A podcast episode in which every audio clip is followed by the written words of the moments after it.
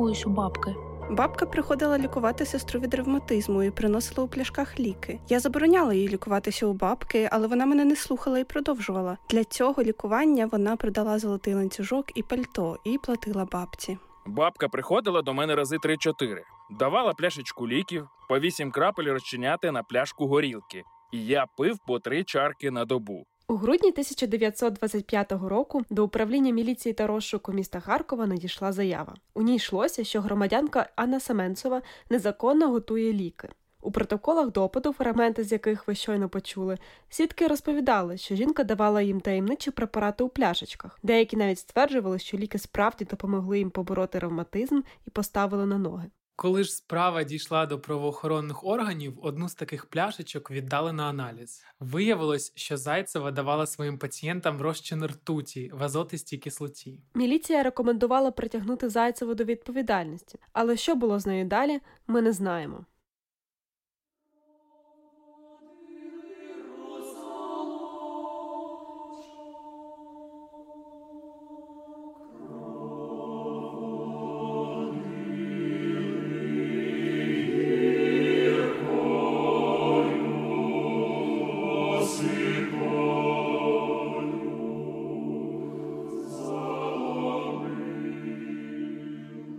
Я Даша. А я Кирило, і це подкаст Доворожки на ходи, в якому ми з'ясовуємо природу магічного мислення. Сьогодні поговоримо про альтернативну медицину. Ох, Кирило, якби цей епізод слухала моя бабуся, вона нам дала такого прочухана.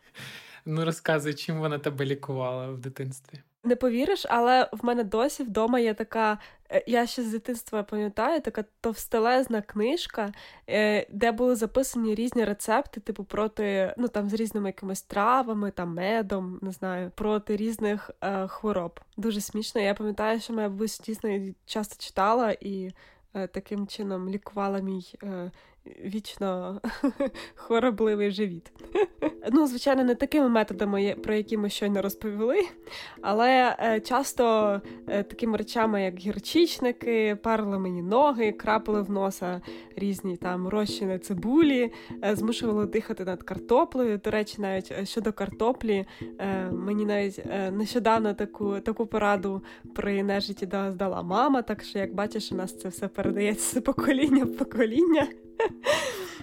Це добре, що тебе хоча б не лікували розчином ртуті, але це все, звісно, смішно і грішно. І в мене теж таких є купа історій. В дитинстві, коли в мене була температура, мені робили примочки з оцту, компреси. І я пам'ятаю капустяні е, е, листки. Мені теж я, я вже не пам'ятаю навіщо, але теж щось прикладали, примочували, якийсь чай. Ну, звісно, чай з малини це взагалі така класика, або молоко з медом. Кутали в ковдру, треба було лежати мінімум годину. До речі, про капусту я теж пам'ятаю. Це щось було е, потрібно було її розтовкти і потім е, завернути в марлю і коротше кудись її прикладати. Я тільки не пам'ятаю куди. Ну да, але це теж були, як бачиш, дуже популярні методи. І на жаль, е, вони ще досі не в минулому. Опитування соціологічної групи рейтинг за 2017 рік показало, що 71% українців довіряє у питаннях медицини родичам та друзям, а ще 15% прислухається до народних цілителів та екстрасенсів. А ще один відсоток. має велику велику книжку з методами народного лікування вдома. Ти Да. розказувала, що тебе бабуся змушувала дихати над картоплею, і вона думала, що це допомагає, але насправді це може навіть зашкодити. Лікар Андрій Сем'янків, якого ви скоріш за все знаєте за його нікнеймом Медгоблін, у книжці Медицина доказова і не дуже він розповідає, що лікувати інфекційні захворювання, зокрема грип, картопляними інгаляціями цілком безглуздо, адже ні крохмаль, ні вода, які є у картоплі, ніяк не впливають на інфекцію. Зате гаряча пара може обпекти слизову оболонку. О, да, Кирило, це ми всі, е, можна сказати, в дитинстві ходили по лезу ножа. І не кажи. Капати в ніс цибулю теж не варто, наприклад, що мені робили. Якщо без нічого з'їсти цілу цибулину, дуже ймовірно, що почнеться печія чи дискомфорт у шлунку, адже цибуля подразнює теж слизову. І те саме відбувається у слизовій носа. Найімовірніший результат, який ви отримаєте, це опік слізової, розповідає Медгоблін у коментарі Українській правді. Звідки взагалі з'явилася ця думка, що ці всі ростовчені капусти, картоплі, е, цибуля в ніс, часник в ніс, до речі, ще я пам'ятаю. Часник в кіндер-сюрпризі. Ти пам'ятаєш в дитячому садочку? Вас не змушували? З'їдаєш, значить, кіндер- кіндер-сюрприз, е, цю шоколадку, і це пластикове яйце, проколюєш дірочки, туди зубчик часника, і всі так смерділи в дитячому садку. Це був жах. Яке в нас було взагалі насправді якесь таке дивне дитинство. От так от, до чого я? Звідки взагалі взялася ця думка, що ці методи вони дієві? Давай з'ясуємо ще на одному прикладі. Я впевнений, що тобі хоча б раз робили гірчичники. Отак. Так от гірчицю здавна використовували з лікувальною метою по всьому світу від стародавньої Індії до стародавньої Греції. І один з найстаріших рецептів з використанням гірчиці знайшли на одній з пам'яток шумерської цивілізації. Її датують 2100 роком до нашої ери. Звучить цей рецепт так. Зараз тобі зачитаю. Просійте і розітріть у панцирі черепахи, пророслий перець, сіль і гірчицю. Промийте хворе місце якісним пивом і гарячою водою. Натріть суміш у хворе місце. Після натирання полийте олією і покрийте розтертою ялицею. А чого саме в панцирі черепахи? Я, я це не дуже зрозуміла.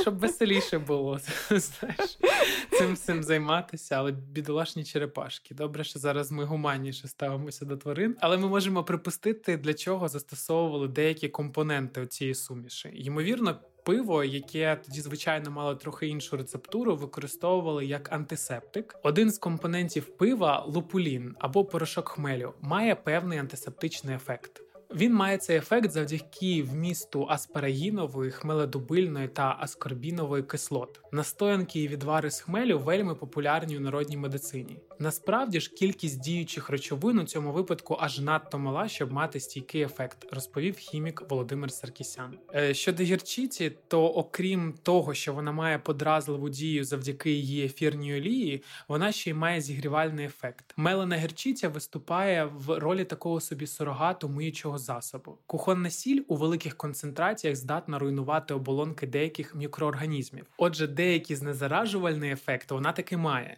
Згадайте бодай традиції соління і в'ялення риби чи м'яса для тривалого зберігання. Втім, ефекти усіх згаданих речовин важко назвати лікувальними. Це скоріш подразлива місцева дія, яка викликає приток крові до ураженого місця і подекуди полегшує самопочуття. Е, З такого рецепту хіба що розтерта ялиця дійсно має стійку і переконливу дію, адже містить багато камфори, пояснив пан Володимир. У давній Греції теж полюбляли використовувати спеції для лікування, зокрема перець, корицю, гірчицю. Вони були основою для ліків та припарок. І пішло поїхало у 19 сторіччі. Лікувальні властивості гірчиці активно розхвалювали у медичних виданнях. Наприклад, в американському журналі медичних наук за 1866 рік, який видавав Гарвардський університет. Там розповідали про гірчичні ванни, які лікують безсоння і збудження. А в британському медичному журналі за 1863 рік лікар розповідає, як прикладав гірчичники до горла пацієнта, щоб зняти його запалення.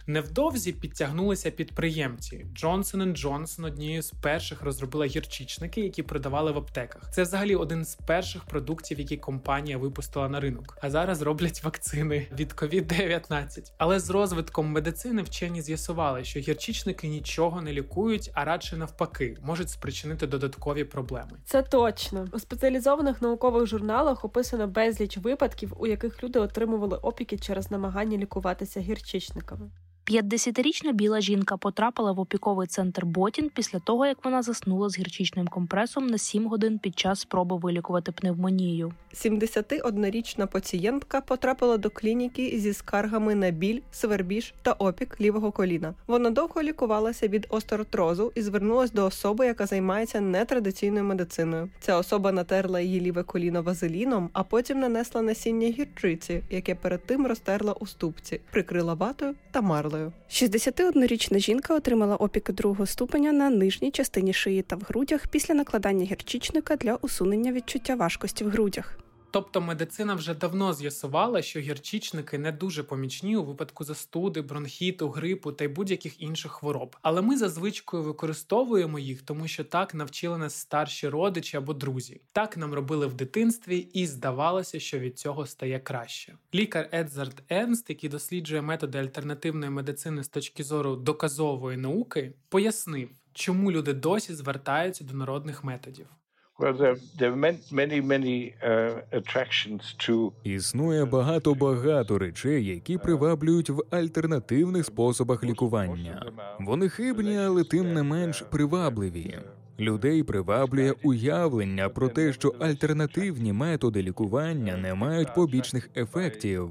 Тоді як доказова медицина, як ми всі знаємо, має серйозні побічні ефекти. Вони кажуть, що це набагато безпечніше. Також люди посилаються на давні традиції. Крім цього, людей приваблює той факт, що знаменитості використовують та пропагують альтернативну медицину. І журналісти винні в тому, що пропагують усе це серед широкої громадськості. Як ми вже бачили раніше, і побачимо далі, безпечність цих методів це ілюзія. Зараз нам доступні не лише народні методи лікування. Науковий прогрес дозволив діяти значно точніше і ефективніше, і лише тоді, коли діяти справді потрібно. Про це чудово сказано у тій самій книжці Медицина доказова і не дуже, про яку ми щойно говорили. Я тут процитую: якщо дати волю фантазії та уявити античного хлібороба, який на світанку ступає босими ногами по вологій траві, перешіптується з вітером про те, чи не час сіяти зерно, знає кожну травинку на полі та всі її таємничі властивості, мимоволі сповнюєшся повагою до так званої мудрості віків, до традицій, що нескінченно передаються від покоління до покоління. Але сувора правда, хай пробачать вразливі читачі. Інша той хлібороб з великою ймовірністю скінчив своє життя у власних кривавих випорожненнях, трясучись у дизентерійній лихоманці. А його дружина разом з дитиною загинули під час пологів, бо повитуха, керуючись тією самою сивою мудрістю, засовувала в родові шляхи бідолашньої жінки солодощі, щоб дитятко до них тягнулось і швидше вилізло. Мені здається, що я той вразливий читач, тому що від десерту я сьогодні відмовлюся, напевно. Ну я тобі теж скажу, що я теж розливий читач.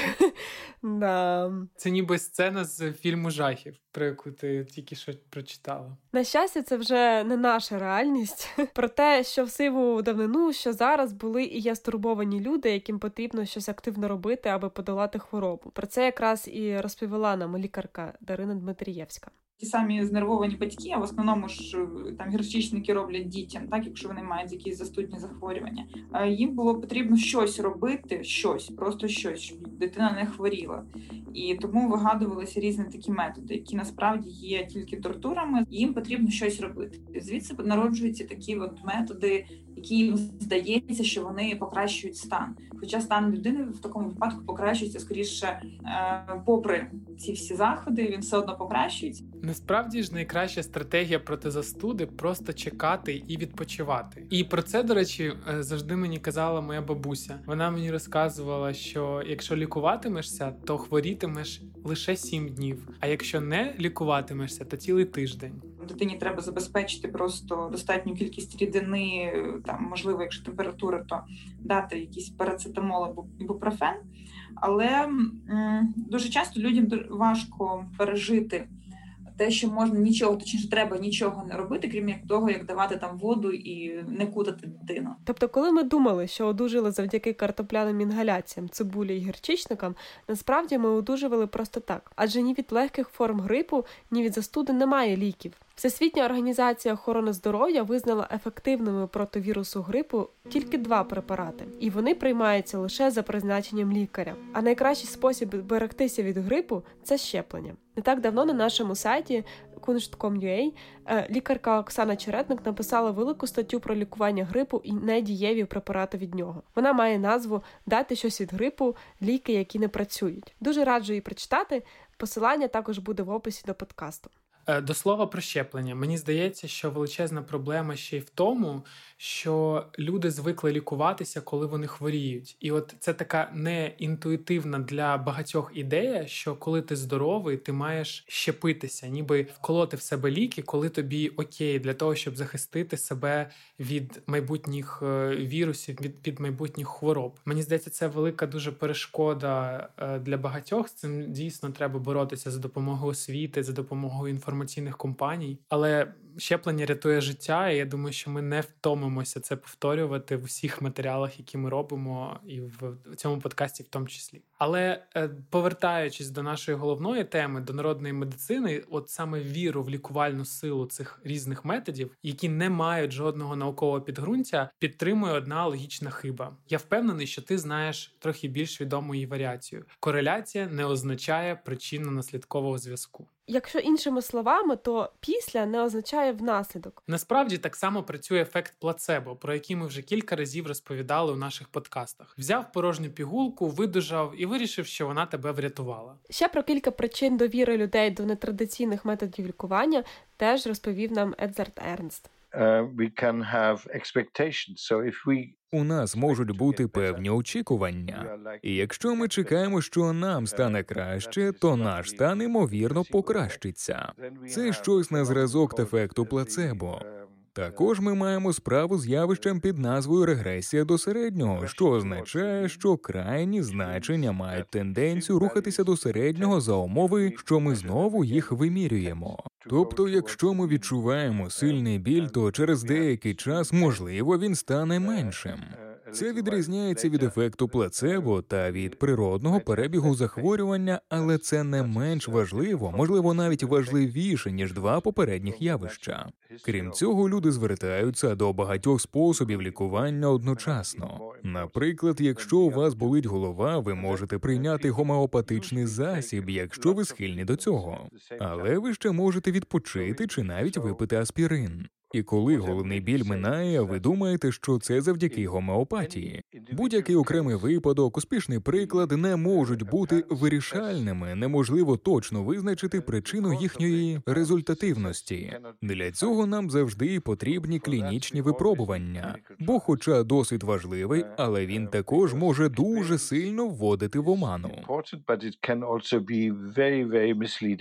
Е, ось Медгоплін нагадує, що будь-які особисті історії в стилі мені допоміг цей чудодійний корінчик це вже червоний прапорець свідчення окремих людей нічого не означають, коли ми говоримо про медицину. Це мають бути великі масиви даних, тисячі, десятки тисяч, сотні тисяч людей в суворо контрольованих дослідженнях. Тоді ми можемо робити якісь висновки. А один раз в рік там і палка стріляє. Словом, мозок знову обводить нас довкола пальця. Ох, да. І на цих методах лікування ще можна нічогенько так опектися у прямому сенсі цього слова.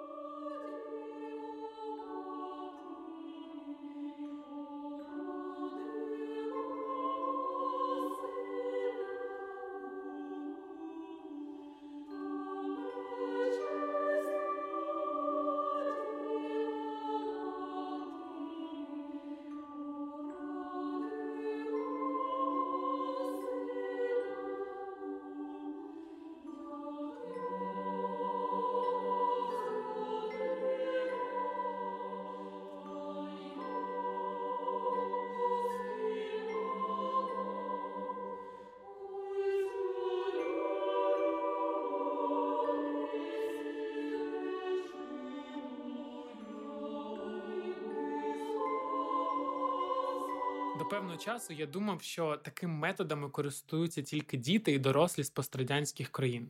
Але я ще так ніколи не помилявся. Дуже популярною до сьогодні, наприклад, є китайська народна медицина. The best example is, is uh, China. Найкращий приклад Китай за часів Мао Цзедуна, коли було занадто мало лікарів, і Мао Цзедун фактично зібрав докупи всі медичні традиції і започаткував традиційну китайську медицину. І тим самим створив те, що ми зараз знаємо як босоногих лікарів, що послуговувалися традиційною китайською медициною, але не були досить обізнаними в охороні здоров'я, фізіології, анатомії тощо. І після початку пандемії COVID-19 китайська народна медицина часто буває на слуху. Отак, орнітологиня Наталія Тамась якось написала нам блог про вологі ринки Китаю, де продають зокрема живих тварин для потреб китайської народної медицини. З нього я дізналася, що традиційна китайська медицина це величезний бізнес, який зростає приблизно на 11% щорічно і коштує більше ніж 60 мільярдів доларів. А ще завдає збитків дикій природі та людині на суму 19 мільярдів доларів на рік. Ого. Я знаю, що у китайській народній медицині часто використовують тварин, які перебувають під загрозою зникнення. Згадай, хоча б пангаліна. Тільки у 2019 році заарештували більше ніж 97 тонн його луски під час спроби нелегального вивезення з країн Африки для потреб китайської медицини. Сушену луску панголінів обсмажують, перетирають, варять, до неї додають олію, оцет чи навіть сечу. Цими дивними сумішами намагаються лікувати різні хвороби, серед яких, наприклад, малярійна, лихоманка і глухота. Я не знаю, як можна сечею лікувати глухоту.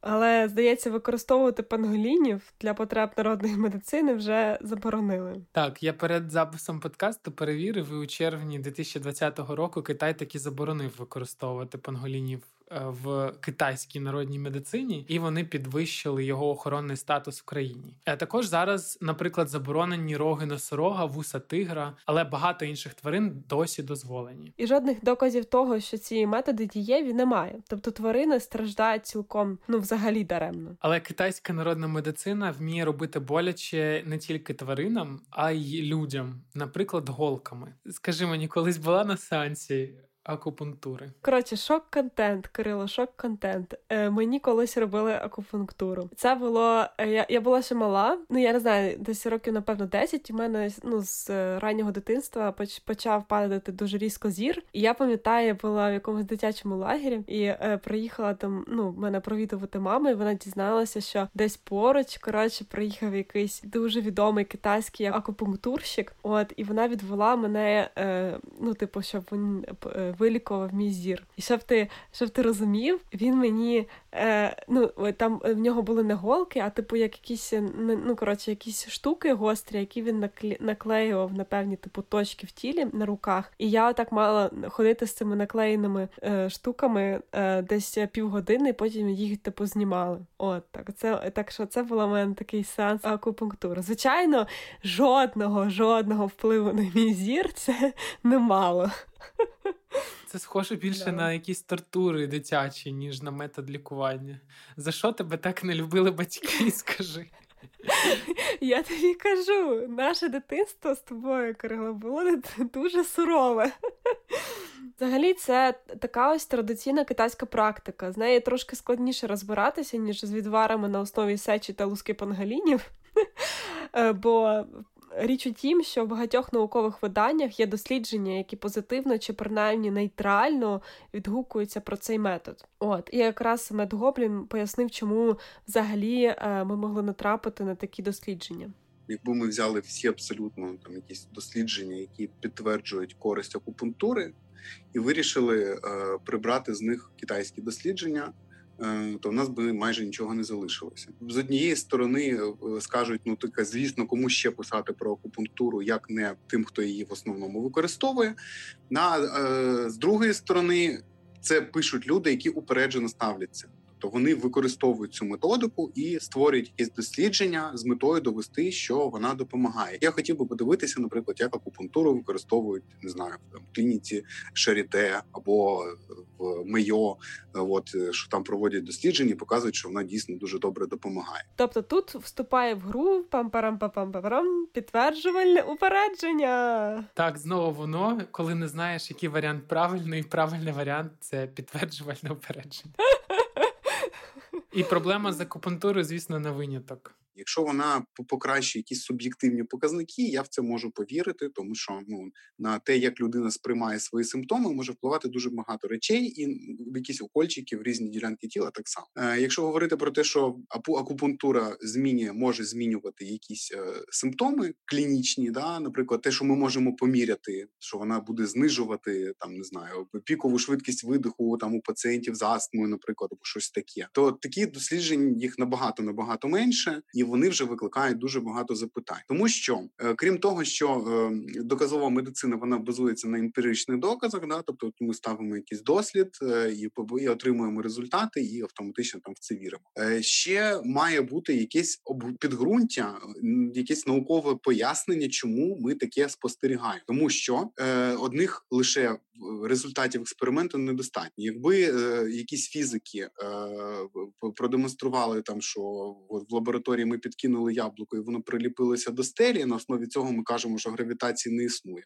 То, чесно кажучи, їх би е, дослід ніхто не сприймав серйозно. Якщо акупунктурщики говорять, що по тілу людини значить, розкидані якісь точки енергетичні, е, от і ми на них можемо якось діяти, то хочеться запитати їх, е, покажіть е, конкретно мені, от е, людина, зробіть ростин там трупа, наприклад, покажіть, де знаходяться ці енергетичні точки. Що це за енергія? Це яка електро електрична енергія, чи це теплова?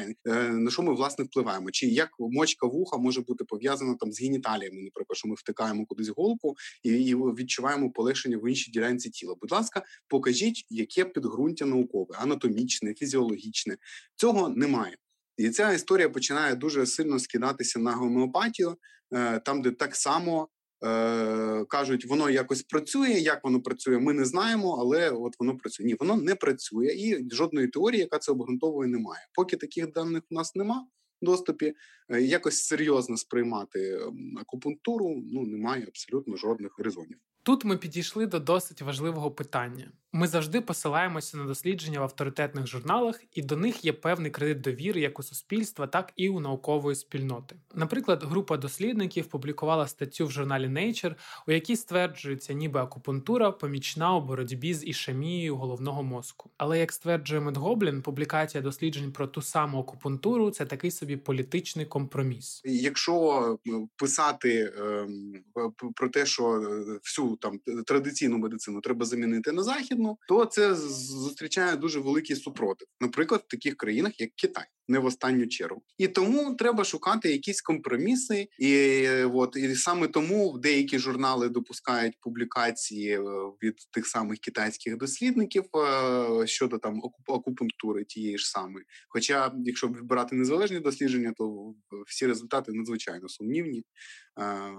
От тому це рішення чисто політичне. Тому важливо дивитися не лише на авторитет журналу, а й на методологію дослідження, особливості їхнього перебігу і те, чи не припустилися автори якоїсь хиби. І звісно, шукати метааналізи, огляди багатьох досліджень з певної теми. Так ймовірність потрапити в пастку упереджень буде меншою.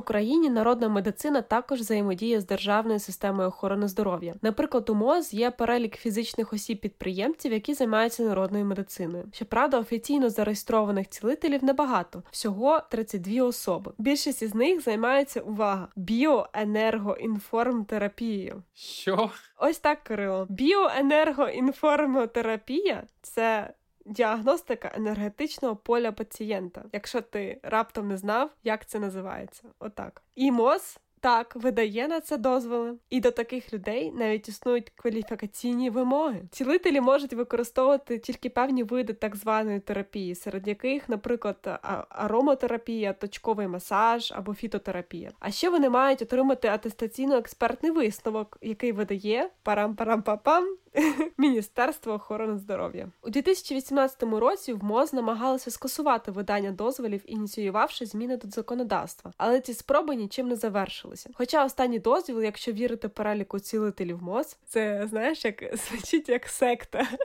Перелік цілителів МОЗ. Да, так от, і цей останній дозвіл видали ще у 2016-му. А от скільки в Україні незареєстрованих цілителів, цього вам ніхто не скаже, навіть всі учасники битви екстрасенсів. Для того, щоб він не вставав мочитися вночі, для того, щоб не боліло унизу живота і не боліло у попереку. Кожна дружина знає, для цього треба зібрати гроші. Це Наталія Зубрицька, яка отримала дозвіл від МОЗ займатися фітотерапією у 2016-му. Ви могли про неї чути як про Наталію Земну, яка вже багато років займається своїм фітобрендом Зелена планета. Е, Даша, давай е, придумаємо собі теж псевдоніми в стилі Наталії Земної. Ти можеш бути, наприклад, Дар'я Коріннева. Як тобі? Да, ну ти, до речі, смієшся, а я чула е, Наталію Земну і радіопередачі по е, національному радіо. Так що Да. Дійсно, в неї просто безліч інтерв'ю на регіональному телебаченні. Багато років вона випускає власну газету, продає фітокомпозиції через свій сайт. І препарати, якими вона торгує, позначені як дієтичні добавки. Тобто вони не є ліками. і Відповідно, для їхнього поширення не потрібно отримувати висновки санітарно-епідеміологічної експертизи або проводити доклінічне вивчення або клінічні випробування. Однак на сайті зеленої планети ці препарати описані як лікувальні. Наприклад, одна така добавка на основі рослинних екстрактів застосовується для лікування хлопчиків від 7 до 14 років із затримкою статевого дозрівання. Ого, ну так це серйозно. І ці препарати, попри такі твердження, не перевіряють у дослідженнях. Ну тобто, це взагалі. Навіть може бути небезпечно. Звісно, і це проблема в регулюванні ринку дієтичних добавок, але це вже зовсім інша історія. Ой, знаєш, Наталія Земна нагадала мені ще одну зірку нетрадиційних медичних практик, американську її американську колежанку Гвінет Пелтрову. Ти, напевно, й чув про її е, компанію Губ. Свічки з запахом вагіни, звісно, чув. Да. Всі про неї чули. Да, ну Вона продає в основному, ну не лише, але в тому числі різні БАДи, підкріплюючи це все такою псевдонауковою маячнею. Але не варто забувати, що рослини справді стали основою багатьох сучасних ліків. Наприклад, препарат таксол, який використовують для лікування раку, містить алкалоїд із кори тисового дерева. Дуже багато речовин лікувальних, які зараз доступні там в пігулках або в каплях, або ще в чомусь. Це якісь там алкалоїди рослин і запарюванням якоїсь трави так само можна добути е, речовини, які будуть знижувати, наприклад, артеріальний тиск, або підвищувати сечовиділення, або там ще впливати на якісь е, різні штуки в організмі. Е, разом з тим немає жодних підстав говорити про те, що фітотерапія якось може конкурувати із сучасними лікарськими препаратами, тому що вона є. Більш небезпечною, скажімо, і результати можуть бути менш прогнозовані тому що ми ніколи не знаємо, скільки конкретно якоїсь діючої речовини буде міститися у запареній травичці, тому що травичка від року в рік вона там різний урожай, вона різної висоти, в залежності від того, скільки було дощів або сонця, там може бути різна концентрація цих алкалоїдів, і тому на заводі стандартизують ці всі пігулки, щоб ми точно знали, скільки чого міститься в кожній. У багатьох людей існує якесь враження, що якщо я попив. Ем, я не знаю, якусь е, травичку, е, то в неї якийсь більш м'який буде ефект, ніж якби я купив там препарат такою ж діючою речовиною, як як в цій травичці. Але це неправда. Зворот м'який ефект. Він використовується повсюди, і в е, рекламі, і в побуті. Ну не, не буває м'якого ефекту. Фітотерапія часом має під собою певний такий базис, а просто щоб робити її базовим лікуванням в 21 сторіччі, тоді коли в нас є набагато ефективніші якісь препарати від більшості станів. Ну це не дуже правильно. Я призначати її практично ніколи не буду, ну крім якихось таких виключних випадків. Якщо людина приходить і каже, мені там при застуді дуже добре допомагає там чай, якийсь трав'яний чай. Кажу, окей, поїте. Ну при цьому я для себе розумію, що скоріше людині допомагає просто велика кількість теплої рідини, та трава, з якої вона зварена. До речі, цю упередженість до так званої хімії, прихильність до, начебто, натурального, називають хемофобією. Є, звісно, випадки сильної неконтрольованої боязні, з якою треба звертатися за допомогою до спеціалістів. Але це також така собі розмовна назва для стану, за якого людина просто каже: Ой, я цю хімію не буду вживати. От яке в тебе виникне відчуття, якщо я скажу, що у кожній страві, яку ти їси, є хлорид натрію? Ну так я, я знаю, що це сіль. то в принципі жодного. Але я думаю, що коли ти називаєш такі прості речі складними е, іменами, то звичайно є якась настороженість. Е, ну, якесь напруження, ну, типу, що це щось погане, невідоме, і нема, і невідомо, який вплив це матиме на мій організм. Але я думаю, що проблема із фітотерапією в тому, що вона не підлягає такому контролю, як традиційні ліки, і це може спричиняти несподівані наслідки. Володимир Серкісян пояснює статті на нашому сайті, що, наприклад, звіробій не такий вже й цілющий. Він містить холін, який здатний регулювати рівень інсуліну в крові і полегшувати перебіг хвороб, пов'язаних із порушенням обміну речовин. Але разом з тим у звіробої є отруйні сапоніни, які навіть у мікродозах вбивають риб і плазунів, а у теплокровних Домашніх тварин викликають розпад еритроцитів крові. Сильно концентрований настій звіробою може бути небезпечним і для людини. Зрештою, звіробоєм ці рослини назвали не просто так. Але чим найцінніша календула? Тим, що вона ще є протипухлинним засобом. Вона лікує пухлини в організмі доброякісні і навіть злоякісні, незалежно від того, де вони знаходяться. Такі поради теж страшенно небезпечні, адже вони можуть спонукати людей не звертатися до лікарів, а просто заварити травички. А потім може бути надто пізно. Так було зі Стівом Джобсом. Він мав рак підшлункової залози, однак зволікав з операцією, яку радили лікарі. Його біограф Волтер Айзексон розповідає, що Джобс 9 місяців намагався лікуватися акупунктурою, змінив харчування, почав вживати дієтичні добавки, займався духовним духовними практиками. На операцію його таки вмовили рідні, і згодом Джобс жалкував, що не погодився на неї раніше. Так, і отакі ситуації це якраз є одна із найбільших небезпек у застосуванні не лише фітотерапії, а й усіх інших методів альтернативної медицини. Найбільша небезпека, ймовірно, полягає в тому, що ми втрачаємо справді ефективні методи лікування. Крайнім ступенем її вияву є пацієнт хворий на рак, що випадково звертається до гомеопатів, а ті стверджують, що не потрібна хіміотерапія або променева терапія, бо через них тільки погіршується самопочуття, і вони можуть вилікувати за допомогою гомеопатії. І якщо такий пацієнт прислухається до таких таких порад, то ймовірно він просто вб'є себе, і в цьому величезна небезпека у нехтуванні ефективними методами лікування.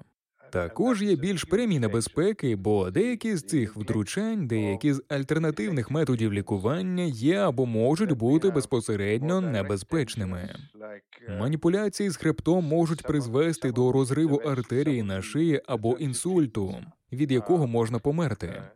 Голка для голковкалювання може потрапити в легені, тоді у вас виникне пневмоторакс, або вона може потрапити в серце, що призведе до тампонади серця. Обидва стане небезпечні для життя. Багато лікувальних трав можуть мати побічні ефекти, оскільки містять активні хімічні речовини, а активні хімікати можуть бути як ефективними, так і шкідливими. Ми знаємо вже дуже давно, що найсильніші отрути традиційно походили з царства рослин. Тож уявлення про те, що якщо щось рослинного походження, то воно має бути безпечним, не завжди відповідає дійсності. Отже, у нас є низка прямих і непрямих небезпек. Лікування може бути небезпечним, як і особа, що призначає або рекомендує лікування, може бути небезпечною через такі поради through his or her advice. Це був подкаст до ворожки на ходи. І з вами був Кирило Хлібний та Дар'я Корінна. Підписуйтеся на подкаст на усіх платформах, де ви їх слухаєте, якщо ви досі цього не зробили, щоб не пропускати нові епізоди щотижня. Ставте нам оцінки, розказуйте про те, якими вас лікували народними методами, і як ви зараз не лікуєтеся у соцмережах, тегайте куншт, і ми обов'язково будемо це поширювати на наших сторінках. Почуємося вже незабаром. Всім па-па. Па-па!